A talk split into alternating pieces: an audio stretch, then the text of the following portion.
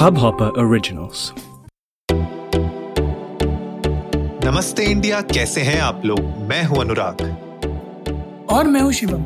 अगर आप हमें पहली बार सुन रहे हैं तो स्वागत है। इस शो पर हम बात करते हैं हर उस खबर की जो इम्पैक्ट करती है आपकी और हमारी लाइफ। तो सब्सक्राइब का बटन दबाना ना भूलें और जुड़े रहे हमारे साथ हर रात साढ़े दस बजे नमस्ते इंडिया में।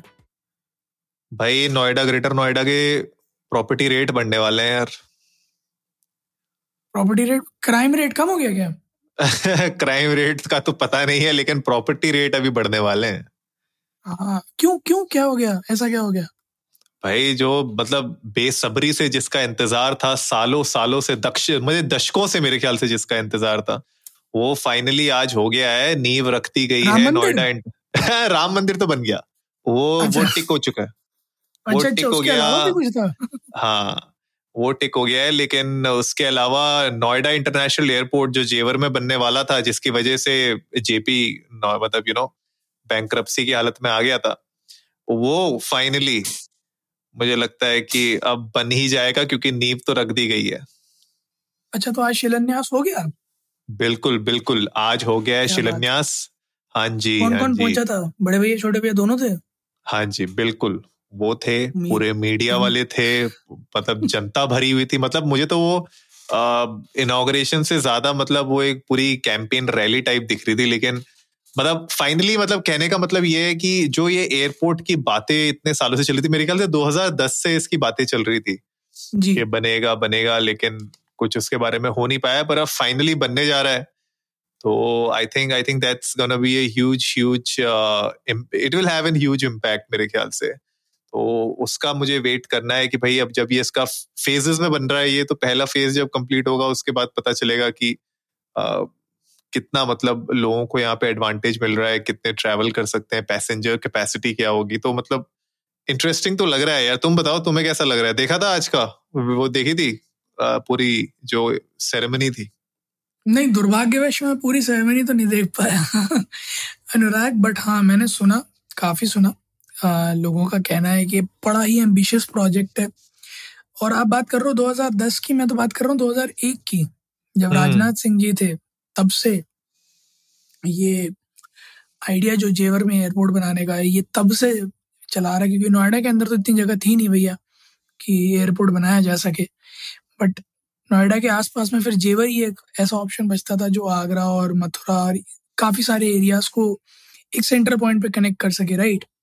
हम्म, तो बड़ा सही लोकेशन चूज हुआ हुआ है। डिजाइन भी बड़ा यू नो यूनिक सा लग रहा है। जैसा आपने बताया चार फेजेस में एग्जीक्यूट होना है, तीस साल का प्रोजेक्ट है।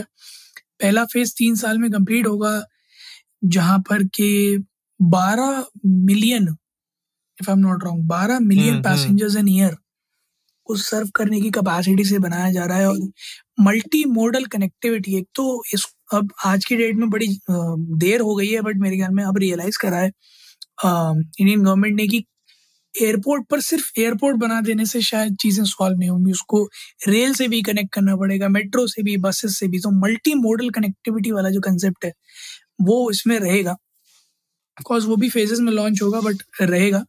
कई सारी हाई स्पीड ट्रेन होंगी जिनके स्टेशंस, जिनके हॉल्ट इस एयरपोर्ट पर होंगे। तो मेरे ख्याल में जो विजन है वो डेफिनेटली बहुत बहुत इंटरेस्टिंग लग रहा है देखने में अनुराग, क्योंकि ऑफ कोर्स इस तरह के इंफ्रास्ट्रक्चर की खास खास करके नॉर्थ इंडिया में थोड़ी ज़्यादा ज़रूरत है। मैं ये नहीं कह रहा कि और पार्ट्स में नहीं है, बट नॉर्थ इंडिया में ज़्यादा ज़रूरत है, क्योंकि साउथ इंडिया में इस तरह के इंफ्रास्ट्रक्चर्स हैं if I am not wrong. चाहे बैंगलोर में, चेन्नई में, तिरुवनंतपुरम में, पुणे में, हैदराबाद में, मुंबई में, है ना, फिर कोलकाता साइड भी आपको मिल जाएंगे। बट नॉर्थ इंडिया में Delhi being so overwhelmed by tons of things, क्योंकि राजधानी mm, भी mm. है और लेजिस्लेचर भी सारा यहीं से चल रहा है, फिर सारे राइट्स भी यहीं पे ही हो जाते हैं, सारे धरने भी यहीं पे ही हो रहे हैं क्योंकि सुनने वाला कोई नहीं है जो चला। खैर वो तो बात की बात हो गई। सो so, इस वजह से थोड़ा सा क्राउडेड है माहौल।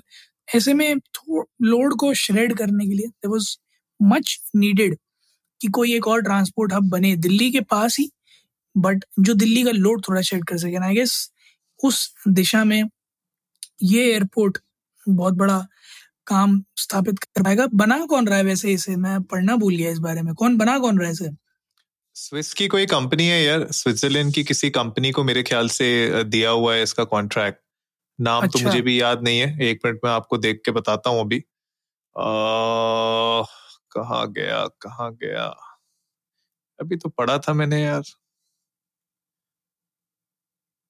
Zurich airport international AG. हाँ, ज़्यूरिक इंटरनेशनल एयरपोर्ट एजी। इनको दो हज़ार उन्नीस में इन्होंने बिड किया था। अच्छा। और हाँ जी, एंड इनफैक्ट अडानी ग्रुप ने भी इसको इस पे बिड किया था, लेकिन at the end of the day नहीं, उनको नहीं मिला। कैसी बात कर रहे हो? क्योंकि बिड ज़्यूरिक एयरपोर्ट ने ज्यादा किया था ना यार। नहीं, हाँ ज्यादा किया था। हम्म, इंटरेस्टिंग, उनको नहीं मिला। ओ, तो मतलब एल वन की बिड भी लोग हारते हैं। ये भी होता है हिंदुस्तान में। हो सकता है यार, हो सकता है, क्यों नहीं हो सकता। नहीं, तब तो फिर बहुत अच्छी बात है, फिर तो हम वाकई में बहुत बहुत अच्छी राह पर हैं। मुझे मुझे जहाँ तक लगता है मुझे जहाँ तक लगता है कि ये ज़्यूरिक इंटरनेशनल एयरपोर्ट एजी का ट्रैक रिकॉर्ड मेरे ख्याल से ज्यादा बेटर होगा, इसीलिए शायद उनको अवॉर्ड किया गया है। प्लस इंटरनेशनल एजेंसी है तो कोई बहाने भी नहीं मार पाएगी। अगर कोई डिले होता है तो थोड़ा सा जो लगाम है उसको थोड़ा ज्यादा कसा जा सकता है। इंडियन प्लेयर्स का तो मतलब अगर मोटा भाई या अडानी भाई घुस जाए तो क्या पता मतलब बोले कि यार यार थोड़ा सा समय और दे दो, तो वो भी जो है।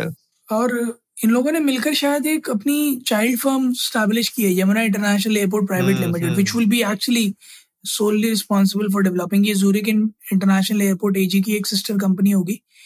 और उनकी बिड जो है ज़्यूरिक की, वो चार सौ चार सौ एक रुपये पर पैसेंजर के आसपास की थी, और अडानी ग्रुप की थी तीन सौ साठ पर पैसेंजर की। उसके हाँ, सो एल वन नहीं जीता है, सो दैट मींस कि जो है इंडिया में प्राइस टू परफॉर्मेंस कंपैरिजन जो है वो गवर्नमेंट टेंडर में होने लगा। जिन लोगों को नहीं पता हो, एल वन तो एक्चुअली में क्या होता है, गवर्नमेंट टेंडर्स में यूजुअली जो लोएस्ट बिडर होता है उसको एल वन कहते हैं। तो यूजुअली जो लोएस्ट कॉस्ट बिडर होता है वो ऑटोमेटिकली जीत जाता है, क्योंकि कॉस्ट uh, इनकर्ड वो सबसे कम दिखाता है। बट कई बार ऐसा होता है कि टेक्निकल एस्पेक्ट्स में टी वन में या फिर और दूसरा एस्पेक्ट्स में अगर कोई ज़्यादा बहुत ही ज़्यादा पॉइंट्स लेकर चला जाता है तब एल वन हारता है, which is a very rare case in India. So इस तरह की चीज़ होना, जहाँ एल वन, वो भी एक इंडियन कंपनी और इतना बड़ा नाम, अडानी ग्रुप जो ऑलरेडी इंडिया में छः एयरपोर्ट संभाल रहा है, अगर वो एक बाहर की कंपनी से हारा है, इसका मतलब डेफिनेटली यही है कि प्रोस्पेक्ट्स में बहुत कुछ आगे होगा जो ज़्यूरिक एयरपोर्ट ने ऑफर किया होगा as compare to Adani group. So I really hope कि ज़्यूरिक एयरपोर्ट कुछ ऐसा बनाए जो काबिल तारीफ हो। गैन और प्रॉमिस तो ऐसे ही किया जा रहा है कि बन जाने के बाद, कंप्लीट हो जाने के बाद, चार फेजेस के, ये इंडिया का सबसे बड़ा एयरपोर्ट होने वाला है, आई जी आई से भी बड़ा। तो स्टैंडर्ड्स तो बड़े हाई सेट कर दिए योगी जी ने। हाँ, स्टैंडर्ड्स इनफैक्ट हाई सेट किए, और मुझे लगता है इट्स हाई टाइम कि हम लोगों को इस तरीके का इंटरनेशनल लेवल का एयरपोर्ट बनाना जरूरी था। और जैसे आप कह रहे हो कि मल्टी मॉडल जो आपकी कनेक्टिविटी है वो भी बहुत इंपॉर्टेंट है, क्योंकि नॉर्थ इंडिया में ऑलरेडी आईजीआई के ऊपर मोर देन हंड्रेड परसेंट की कैपेसिटी में वो एयरपोर्ट चल रहा था। एंड उस वैसी सिचुएशन में ऑलरेडी बहुत सालों से डिमांड थी कि एक दूसरा एयरपोर्ट बनना चाहिए, लेकिन एक सैटेलाइट एयरपोर्ट बनाने के बजाय एक फुल फ्लैश्ड इंटरनेशनल एयरपोर्ट बनाने का जो डिसीजन था मेरे ख्याल से वो बहुत अच्छा था।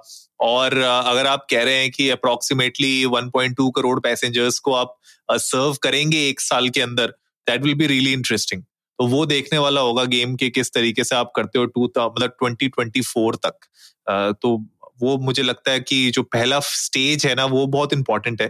एंड तेरह सौ हेक्टेयर लैंड पे अभी ये बन रहा है स्टेज वन, बहुत इंटरेस्टिंग है। मतलब मैं कुछ पिक्चर्स देख रहा था जिस तरीके से दिखा रखी है, मतलब उस पॉइंट ऑफ व्यू से तो मुझे बड़ा इंटरेस्टिंग लग रहा है। और जिस तरीके के डिजाइन्स हैं, जिस तरीके की लुक एंड फील है, मुझे थोड़ा सा वो नहीं लग रहा वो एवेंजर्स का जो प्लेन होता है या वैसा होता है, वैसे वैसी सी फील नहीं आ रही है इसके ऊपर से देखने से। अगर बिल्कुल, है ना, बिल्कुल, हाँ, तो बिल्कुल वैसी बड़ा फ्यूचरिस्टिक बड़ा फ्यूचरिस्टिक है, लेकिन इंटरेस्टिंग है। और देखने वाली बात यह है कि कह रहे हैं कि एक लाख जॉब्स भी जनरेट करेगा ये airport, which is actually good. मुझे लगता है कि उस जॉब्स पॉइंट ऑफ व्यू से अगर एक लाख जॉब आप कर रहे हो, एंड इनफैक्ट अगर आप देखो, अगर जे, जेवर एयरपोर्ट के आसपास भी, ग्रेटर नोएडा और इस तरफ भी जो पूरा ये जेपी स्पोर्ट्स सिटी की साइड का जो पूरा एरिया है वहां पे बहुत सारी कंपनीज अभी आने लग गई हैं, तो कॉर्पोरेट हलचल वहां पे ऑलरेडी शुरू हो चुकी है।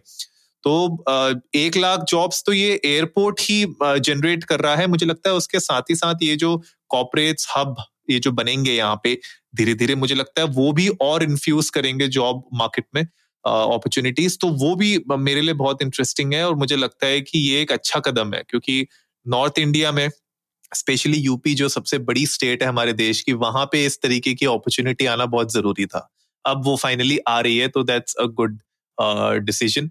बाकी तो दो हज़ार चौबीस में कह रहे हैं पहला फेज खत्म होगा, तब जब रिलीज मतलब जब लॉन्च होता है वो देखने वाला होगा, तो अब मतलब नजरें तो वहां गड़ी रहेंगी। नहीं, डेफिनेटली अनुराग, और मैं एक चीज यहाँ पॉइंट करना चाहूंगा, जैसे आ, ये एक बड़ी प्रोमिनेंट चीज़ है, कई बार होता है कि काम शुरू होता है फिर वो तमीज से खत्म नहीं किया जाता, बट जल्दीबाजी में कि बना के खड़ा कर दो वाला कॉन्सेप्ट हो जाता है। मैं उसका एक एग्जांपल देता हूँ, जैसे मेरे शहर बरेली में एक एयरपोर्ट है, आप यकीन मानो वो बिल्कुल देखने में ऐसा लगता है कि एक डब्बा रखा है, अच्छा, दो गेट है, एक बोर्डिंग का और एक डिपार्चर का, ठीक है, और उन दोनों के बीच में एक कॉमन सूटकेस रैंप है, अच्छा, उसके बाहर निकल के सामने कुछ भी नहीं है, सिर्फ एक छोटा सा एक छोटा सा बोर्डिंग एरिया है जहां आप दो प्लेन खड़े रहते हैं, सामने देख सकते हो, और उन्होंने पास में ही एयरफोर्स है उनका रनवे यूज किया है प्लेन को टेक ऑफ और लैंडिंग के लिए। फिलहाल हफ्ते में सिर्फ तीन फ्लाइट चलती हैं, ठीक है, कहने को उस एयरपोर्ट का भी बजट एक हजार करोड़ का पास हुआ था, ठीक है, बड़ी मशक्कत सात साल लगी बनने में, बट सात साल में सिर्फ एक डब्बा बनकर निकला है वो। तो मैं लिटरली चाहूंगा कि इतने बड़े प्रोमिसेस जहां आप बारह मिलियन लोगों को साल भर में सर्व करने की सोच रहे हो और आईजीआई का एक ऑल्टरनेटिव बनाने का कोशिश कर रहे हो और ये कह रहे हो कि this will be gateway for north India in in case of trade and commerce and you know people coming up, तो उस केस में प्रेजेंटेबिलिटी फिर जितनी आप अच्छी रख सको उतना बढ़िया है, चाहे फैसिलिटीज के टर्म्स में हो, चाहे एरिया के टर्म्स में हो, चाहे ईज ऑफ यूज के टर्म्स में हो, क्योंकि अगर सिर्फ डिब्बे खड़े कर दोगे आप ये बताने के लिए कि एयरपोर्ट है जो चलता है, सो मेरे ख्याल में पर्पस वहाँ डिफीट हो जाएगा। So I guess big job और बहुत बड़ी रिस्पॉन्सिबिलिटी है फिलहाल यूपी गवर्नमेंट के शोल्डर्स पे कि नाक अपनी कैसे ना कैसे करके दो हज़ार चौबीस तक बजाय। हालांकि इलेक्शन के लिए एक बहुत बढ़िया एजेंडा है जीतने के लिए, शिलान्यास हो गया है आज, जैसा आपने बात भी करी कि रैली जैसा लग रहा था। सो ऑफकोर्स अगर जीत जाते हैं और दो हज़ार चौबीस तक ये प्रॉमिस पूरे नहीं कर पाते हैं, उनतीस सितंबर दो हज़ार चौबीस is the deadline, which is one hundred ninety-five days from today. अगर तब तक ये कंप्लीट नहीं हो पाता या अपने कंप्लीशन के बाद वैसा नहीं होता जैसा प्रॉमिस्ड है, तो थोड़ी सी छीछा लेदर हो जाएगी। हाँ यार, और ये एक्चुअली जो आप बता रहे हो ना, ये इश्यूज बहुत सारे सैटेलाइट एयरपोर्ट्स जो इंडिया में है, डोमेस्टिक एयरपोर्ट्स, उन, उन वो ऑलरेडी झेल रहे हैं इस तरीके की सिचुएशन। एंड सबसे बड़ी प्रॉब्लम ये होती है बिकॉज वहां पे इतना पैसेंजर्स का फ्लो uh, नहीं होता है, इस वजह से उन एयरपोर्ट्स को ज्यादा तवज्जो नहीं दी जाती है। एंड इसीलिए पूरा मुझे लगता है नॉर्थ इंडिया का जो बेल्ट था पूरा का पूरा वो इसी वजह से सफर कर रहा था, क्योंकि हमारे पास एक ही मेन एयरपोर्ट था और बाकी सारे सैटेलाइट एयरपोर्ट्स थे, डोमेस्टिक एयरपोर्ट्स थे। uh, उस वजह से क्या हो रहा था, बहुत सारी ये कंजेशन की प्रॉब्लम, और जो आप कह रहे हो जैसे बरेली में जो बनाया वो एक आफ्टर थॉट के तरीके से बना दिया एयरपोर्ट को, तो वो मुझे लगता है कि अब इस एयरपोर्ट के आने के बाद थोड़ा सिचुएशन बेटर होगी।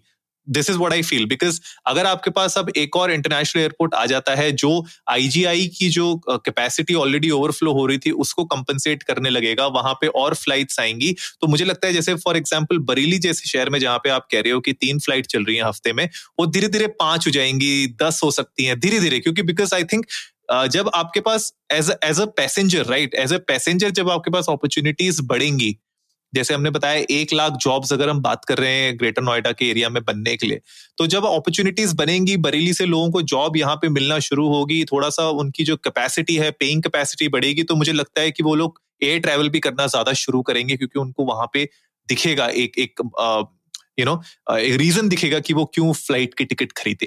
एंड वहां से मुझे लगता है कि आप बरेली के एयरपोर्ट्स में भी इंप्रूवमेंट धीरे धीरे शुरू होंगी, एंड जो बाकी छोटे छोटे एयरपोर्ट्स हैं नॉर्थ इंडिया में वहां पे भी और डेवलपमेंट शुरू होगा और टर्मिनल्स बनेंगे।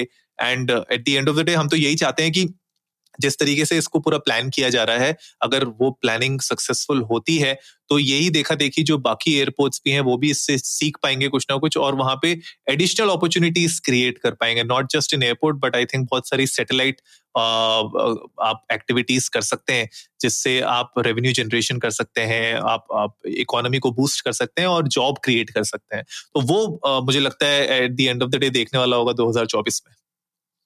बिल्कुल, और बाकी एक जो बढ़िया चीज़ है देखने वाली इस एयरपोर्ट के अलावा दिल्ली में हाल फिलहाल में दिसंबर तीन तक वो ये है कि सीएनजी और इलेक्ट्रिक व्हीकल इसे परमिटेड होंगे पोल्यूशन को मद्देनजर रखते हुए। ये क्या तो, बात कर रहे हो, ये कब हुआ? हाँ हाँ तो ये जी सत्ताईस तारीख के बाद सिर्फ सीएनजी और इलेक्ट्रिक व्हीकल्स ही दिल्ली के अंदर परमिट किए जाएंगे। तो अब मेरी प्राइवेट व्हीकल नहीं आ पाएगी अंदर? नहीं सर, ऐसा नहीं है कि प्राइवेट व्हीकल नहीं आ पाएगी, कोशिश ये की जाएगी जितना ज्यादा से जितना ज्यादा बड़े व्हीकल्स हैं जिनसे ज्यादा पोल्यूशन होता है वो ना आ पाए। एम्बिगिटी है थोड़ी सी इसमें, बट हाँ अभी तक के लिए फिलहाल यही है कि सत्ताईस से लेकर तीन तक सिर्फ इलेक्ट्रिक और सीएनजी व्हीकल्स ही परमिट किए जाएंगे। अच्छा, तो अगर आप लोग सत्ताईस से लेकर तीन तक बीच में दिल्ली में आने की कोशिश कर रहे हो तो प्लीज देख के आइएगा अगर डीजल या पेट्रोल गाड़ियां हैं आपके पास तो, कि आना है या नहीं आना, और कैब वाले से बैठने से पहले पूछ लीजिएगा कि उसकी सीएनजी व्हीकल है कि नहीं है। आप लोग भी जाएं गाइस ट्विटर और इंस्टाग्राम पर इंडिया अंडरस्कोर नमस्ते पर, हमें बताएं अगर आप नोएडा में रहते हैं तो आप कितना खुश हैं, कितना एक्साइटेड है इस एयरपोर्ट के लिए, और आपको क्या लगता है कि लुफ्थांसा, विस्तारा जैसी फ्लाइटें यहाँ चलेंगी या फिर एयर इंडिया, इंडिगो ही इस एयरपोर्ट पर राज करेगा। We love to hear that. उम्मीद है आप लोगों को आज का एपिसोड पसंद आया होगा, तो जल्दी से सब्सक्राइब का बटन दबाइए और जुड़िए हमारे साथ हर रात साढ़े दस बजे सुनने के लिए ऐसी कुछ इन्फॉर्मेटिव खबरें। तब तक के लिए नमस्ते, नमस्ते इंडिया।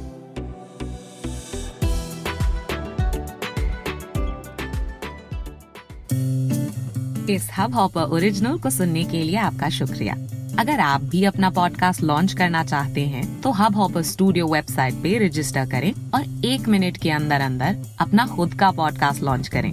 यही नहीं, स्टूडियो देता है आपको पूरी आजादी कहीं भी कभी भी अपना पॉडकास्ट लॉन्च करने की सिर्फ तीन आसान स्टेप्स में। तो साथ में अपना पॉडकास्ट शुरू करने के लिए तैयार, just hop on hub hopper, simply content.